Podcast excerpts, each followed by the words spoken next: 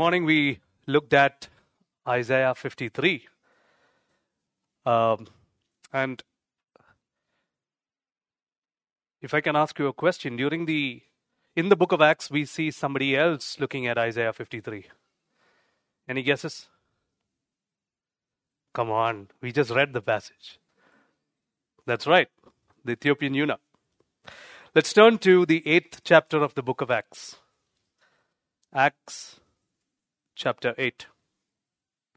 And what we'll see here this morning is the record of a really unexpected encounter that radically changes one man's life. I don't know if you've had this one encounter that just topples your life. But this morning, we are going to see such an encounter. During the last two Sundays, we heard about Stephen. And now we come to another deacon or another chosen deacon from Acts chapter 6 named Philip. Not Philip the apostle, but Philip the deacon from the sixth chapter, who was a non Israeli Jew who was brought to Christ along with many, many thousands of others in the early church. And he was one of those noblemen just like Stephen, who were chosen to provide service to the church. He was not chosen to be a preacher. He was not chosen to be a miracle worker. He was chosen to be a deacon to provide service to the church. And we see that, similar to Stephen, Philip took God at his word. He believed God. He yielded himself to God, which is seen in how he lived his life God had given him to, in obedience to God. So we summarize Philip's character by saying that Philip was a godly man, a spirit filled man, a powerful preacher, and the Lord even did miracles through him. And so this morning, we are going to see Philip's encounter with the Ethiopian eunuch, starting in chapter 8, verse 26. But before we get into that, let's just get up to speed with what's happening as context and what's happening as the setting of this passage. In the last many weeks, we have been following the growth of the early church from its inception to its early developing years. And we see that the tempo of the Holy Spirit, the speed of the Holy Spirit in its work, in his work, is speeding up. And it's starting to push over boundaries now. And we can safely assume that what started with 120 people who were essentially Jerusalem Jews, now included many thousand non Israeli Jews who were part of the early church. And in chapter 8, verse 1, we have reached the point of Stephen being stoned to death for the sake of the gospel. And if you look at chapter 8, verse 1, and we're going to read that,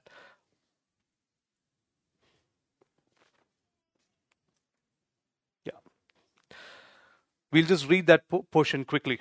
Chapter uh, 8, verse 1 to 7, because that is the context which will lead us to verse 26. And Saul approved of his execution, and there arose on that day a great persecution against the church in Jerusalem. And they were all scattered throughout the regions of Judea and Samaria, except the apostles. Devout men buried Stephen and made great lamentation over him. But Saul was ravaging the church and entering house after house, he dragged off men and women and committed them to prison. Now those who were scattered went about preaching the word. Philip went down to the city of Samaria and proclaimed to them the Christ, and the crowds with one accord paid attention to what was being said by Philip when they heard him, and saw the signs that he did. For unclean spirits, crying out with a loud voice, came out of many who had them, and many who were paralyzed or lame were healed. So there was much joy in that city. So if you look, if we summarize verse 1 to 7, we see that the persecution begins with Saul, who we will know later as Apostle Paul, who is in full agreement, who's in full approval of the stoning, with the stoning of Stephen. And on that day, a great persecution, a bloodbath, began within the church in Jerusalem. And they were all scattered through the regions of Judea and Samaria, but everywhere they went, and when they were scattered, they went preaching the word. And then we move on to verse 26, which is the passage for today. And here, this Philip, who was preaching in Samaria, is now about to encounter an Ethiopian eunuch. And this is a great day for the Church of Jesus Christ because this is the first time the church expands into what we would call the uttermost part of the earth. And this journey starts on a desert road. And as we read the story, I want us to look at three phases of this encounter. And it will reveal it to us in this passage. There is the, prep, the preparation in this encounter, that which is already in place even before the encounter begins. There is the presentation, how it is that Philip addresses this individual, and then there is the response. There is the preparation that is necessary, there is the presentation which is necessary, and then there is the appropriate response. And as we look at these three phases, we are going to see that these phases are actually phases that are part of any gospel encounter. Let's look at the preparation, first of all, in verse 26 through 29. But an angel of the Lord spoke to Philip, saying, Get up and go south to the road that descends from Jerusalem to Gaza. This is a desert road. So he got up and went, and there was an Ethiopian eunuch, a court official of Candace, queen of the Ethiopians, who was in charge of all her treasure, and he had come to Jerusalem to worship. And he was returning and sitting in his chariot and was reading the prophet Isaiah. Then the Spirit said to Philip, Go up and join the chariot. Now, what we have read in these three verses is enough to let us know that this is a very well planned and designed and prepared encounter. And the one who's preparing this is none other than the Holy Spirit. So that is our starting point. The proper preparation for salvation, for true salvation, begins with the sovereign work of the Holy Spirit. It starts with divine preparation. It starts with God's Spirit preparing the heart for God's working. Because salvation is God's work. It's not man's work, isn't it? It's God's work. And it is initiated by God it is a reflection of his will because Romans says there is no man no man who seeks after God.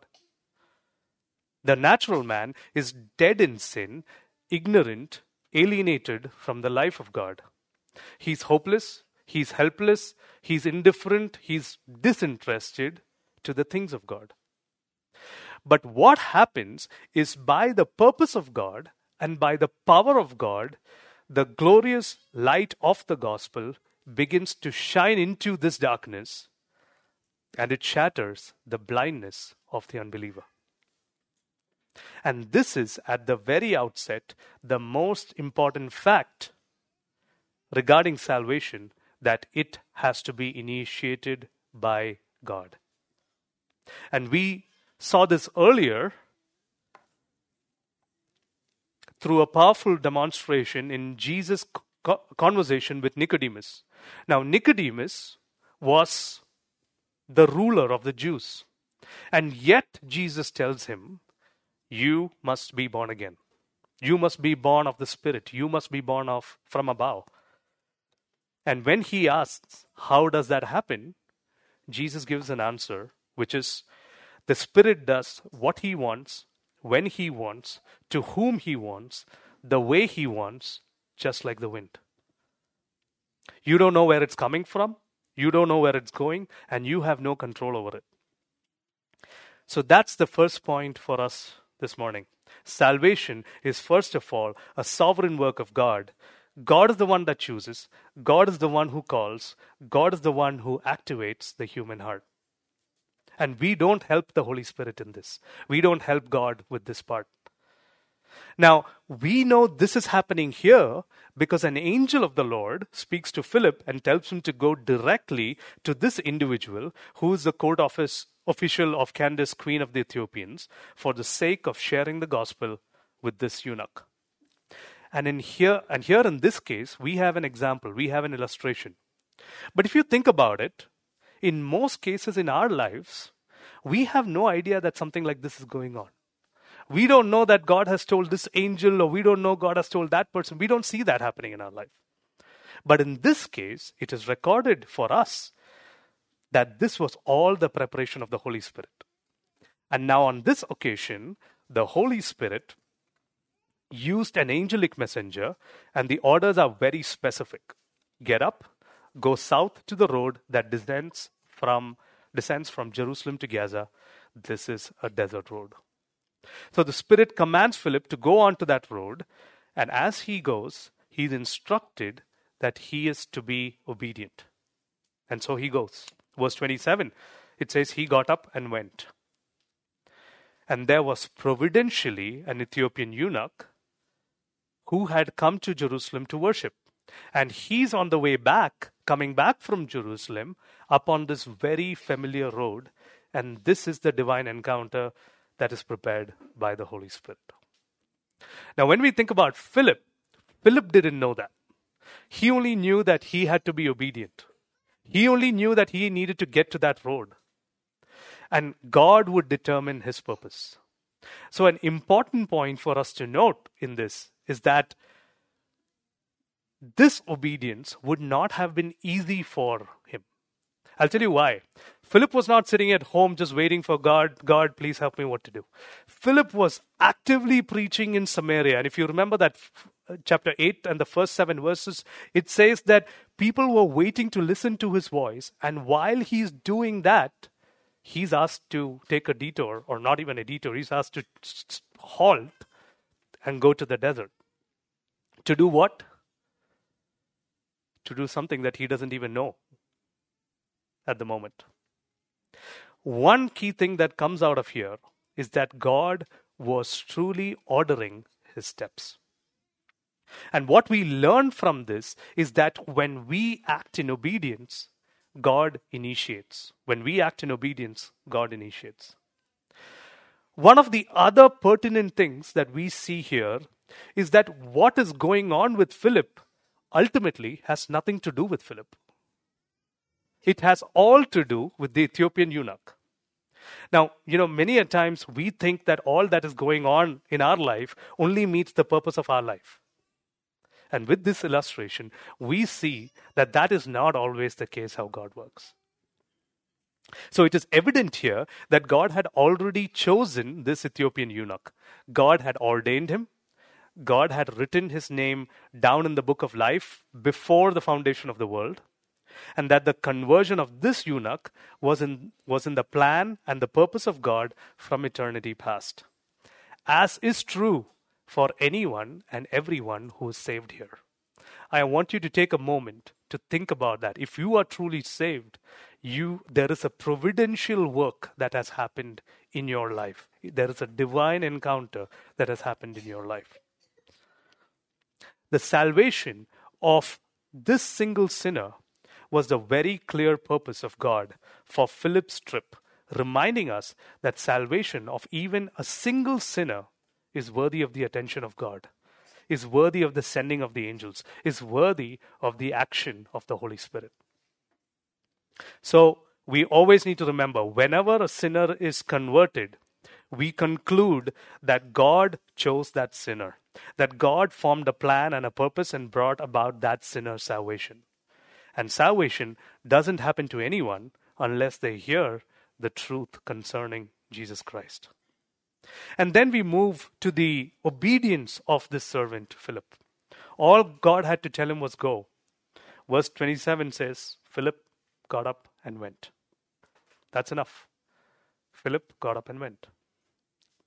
Even though it didn't fully appear to be sensible or even logical, and he could have made an argument that there are more important things to do over here because there are multitudes of people hearing the gospel. He still decided to obey. And of course, he ran into the Ethiopian eunuch who was coming back from Jerusalem. And if you want to see how eager Philip was to do what he had been called to do, check out verse 29. The Spirit said to Philip, Go up and join the chariot. Verse 30. What did he do? What did he do? He ran. There's no hesitancy, there's no reluctance.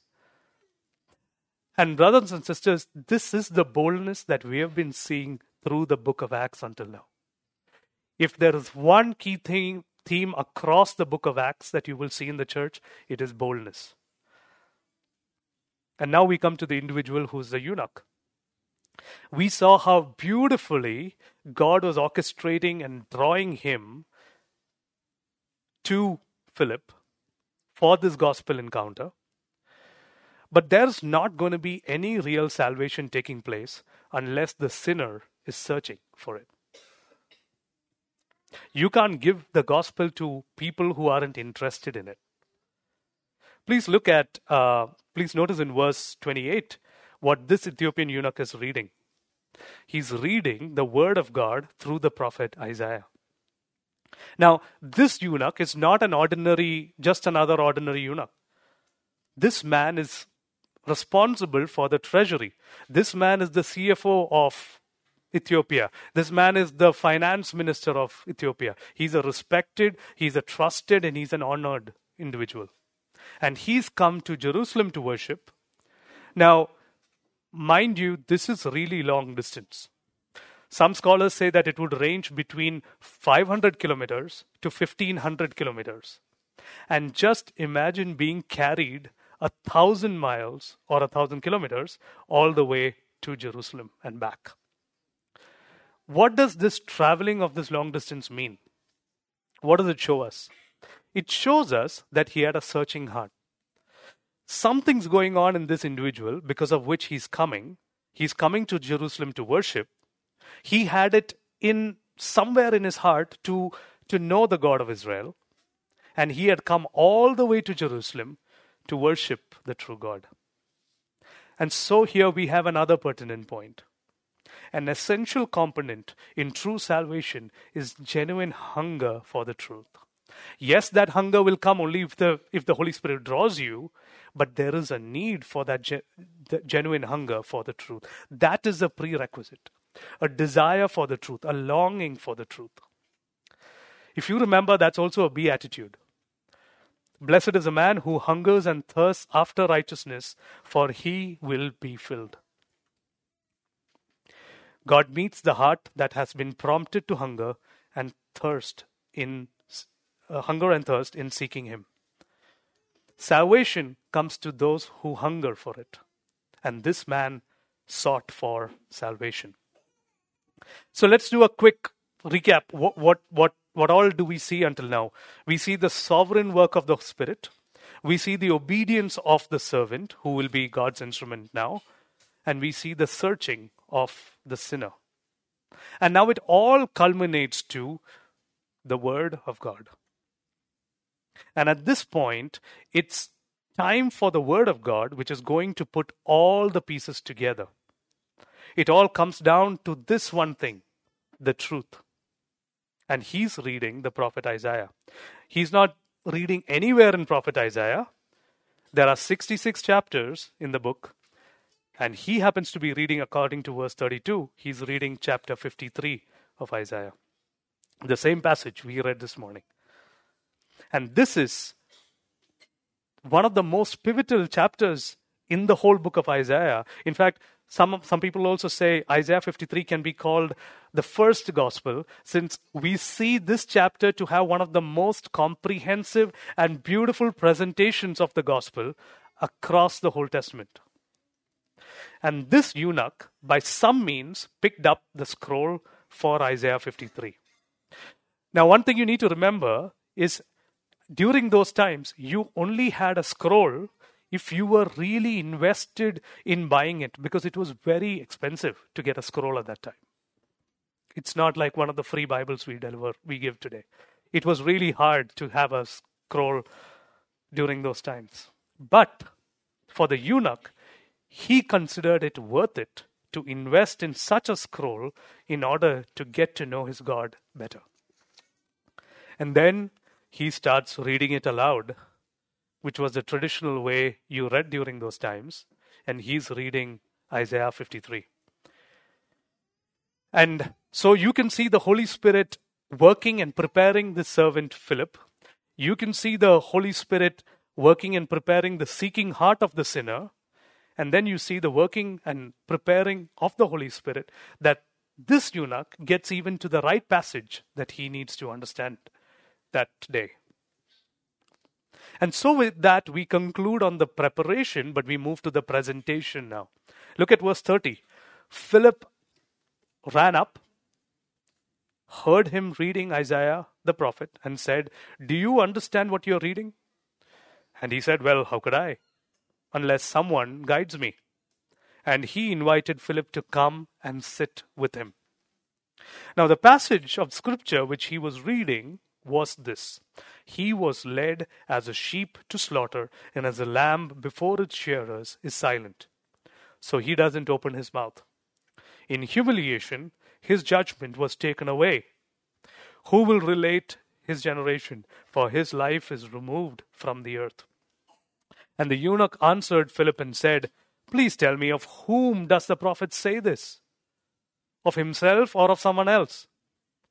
Then Philip opened his mouth, and listen to this carefully. Philip opened his mouth, and beginning from what? Beginning from the scripture, he preached Jesus to him. He didn't preach Jesus based on his own experience of Jesus. He didn't preach from some second-hand knowledge that he had of Jesus, but he used scripture to preach and explain to the eunuch. When the eunuch says, I need somebody to explain this, what do we understand? What do we see here? We see an eagerness, we see humility, we see meekness, we see a teachable heart. when you are sharing the gospel and if there is no interest in the scripture, if there is no interest in the divine solution to the hungry heart, it might be better then for you to wait for another day. The passage he was reading, verses 32 and 33, was that great passage out of Isaiah 53, which describes the substitutionary atonement of Christ as he was led as a sacrificial lamb of God to slaughter. Silent, humiliated, not a fair trial, his life was removed from the earth. And he's reading this, trying to figure out who is this about? Or what is this about? The Holy Spirit had led him to this passage. The Holy Spirit had prepared his heart for an explanation of that passage, and the eunuch just couldn't understand it. He says, Tell me in verse 34, who is talking who is he talking about? Himself? Is he talking about Isaiah? Who is this about? He was reading about the suffering servant. He was reading about the Messiah. And honestly, he, could, uh, he couldn't go to a better place than Isaiah 53 since none of the Gospels had been written yet, that really was one of the best passages to go to understand the biography of Jesus. And Philip was ready. He preached, starting at that particular scripture. He didn't say, "Oh, sorry, that I'm not really Old Testament. I'm not really familiar with." He said, "Can "You come to John 3:16. I'll explain that to you." He started with that scripture, and he preached Jesus to him. Now, this is another important point for us to remember. If you and I are going to present the gospel, we should drive the unbeliever to Scripture. But here's the corollary. Here's the other aspect. Once we get them to the Scripture, we have got to be able to explain it. We have got to be able to explain it. And this puts the responsibility on us to understand Scripture for ourselves first and then explain it well so that it can be understood. Peter in 1 Peter in 1 Peter 3 puts it this way Always be ready to give to every man an answer for the reason of the hope that is within you with meekness and fear. Wherever the question of the unbeliever begins, start where they are and get them to Jesus. It just so happened that Isaiah 53 is such a great place, such a good place to start. So we remember that first we get them to Scripture, and secondly, we get them to the Savior. Philip even went to the extent of talking about baptism or teaching about baptism. How do we know that? Look at verse 36. As they went along the road, they came to some water, and the eunuch said, Look, water. What prevents me from being baptized? Now, why is this significant? This is significant because baptism outwardly signifies a union with Christ in his death, burial, and resurrection. True baptism is an outward badge that says, I belong to Jesus. So we saw the presentation there, and now we come to the response. In verse 36, it says, Okay, I'm ready. Look, water. What a joyous discovery, right? Why is it a joyous discovery? Because they are in a desert. You don't find water in a desert. But the Lord providentially had even provided water for baptism. What, what demonstrates this eunuch's immediate, impulsive response? What demonstrated it is faith and obedience. He's ready. He said, Look, water, I want to be baptized. I want to be obedient. Nothing is hindering him. Nothing. In fact, he asked, What prevents me? Is there anything that prevents me? Go to verse 38. So he ordered the chariot to stop. It stopped, and they both went down into the water, Philip as well as the eunuch, and he baptized them. Sorry, he baptized him. This is the first official baptism of somebody from the uttermost part of the earth.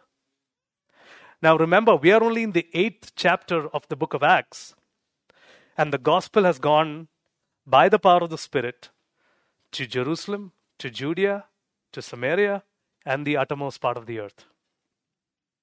And so here we see obedience and we see faith.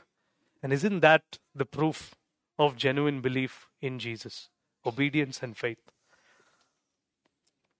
And lastly, we see when they come out of the water, the Spirit of the Lord snatched Philip away. I don't know if it struck you, but what's going on here? It's a miracle. You can read about this miracle in happening to Elijah, you can read about it in Ezekiel, but it's a very rare thing.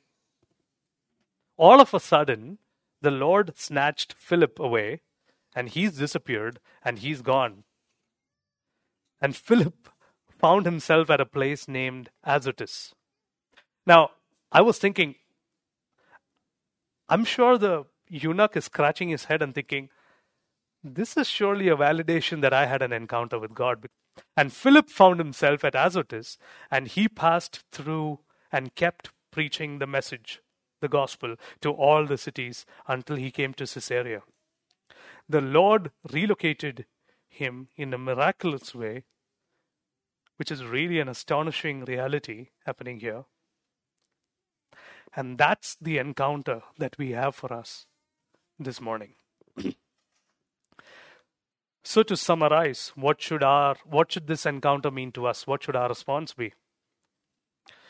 If you are not a disciple of Jesus yet, if you are not a believer yet, say if you have been if you're a visitor at CBF this morning, or if you're somebody who hangs out in the single study but is not a believer yet, or if you're a couple or a CBF attendee who is not a true believer yet, let me remind you, let me tell you that there are no barriers anymore.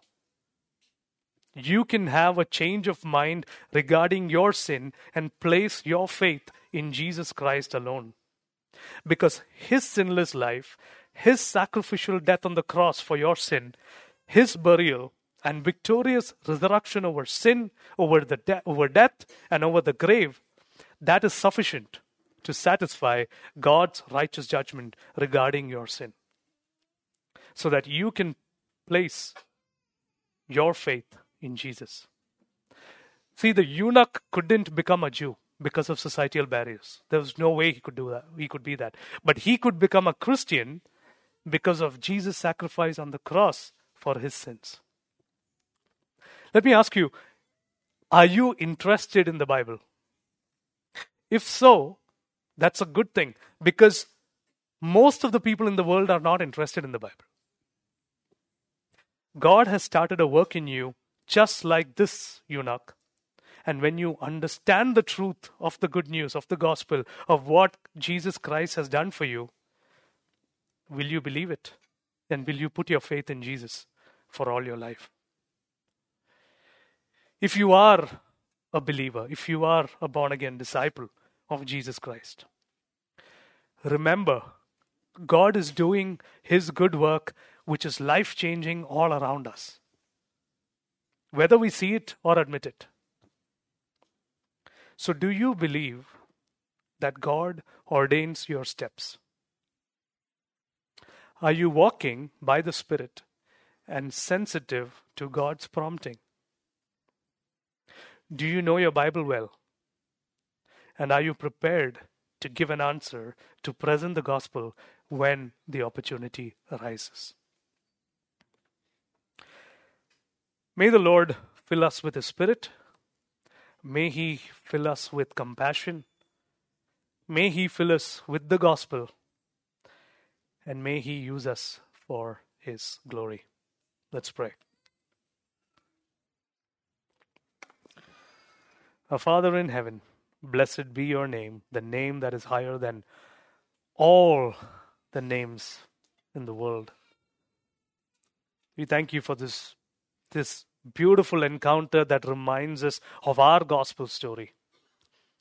The story that tells us that we didn't believe in Jesus just because we had an intention to, but we thank you that you sought us and then you bought us and you made us your own. I pray, Father, that in this church there are believers and unbelievers. And I pray that you will search all of our hearts.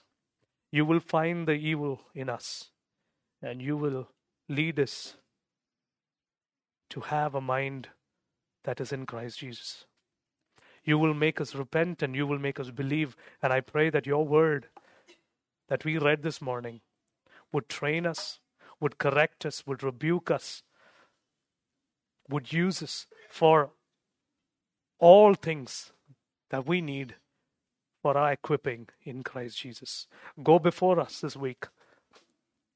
And I pray that as we learn from Philip, we will learn from our great Messiah, who is our the model, who is the one we'll keep our eyes on until we see you, until we be with Christ.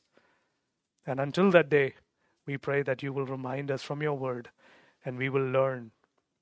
I pray that we will never be adamant. We will hunger and thirst for righteousness. Thank you for hearing us this morning. In Jesus' name we pray. Amen.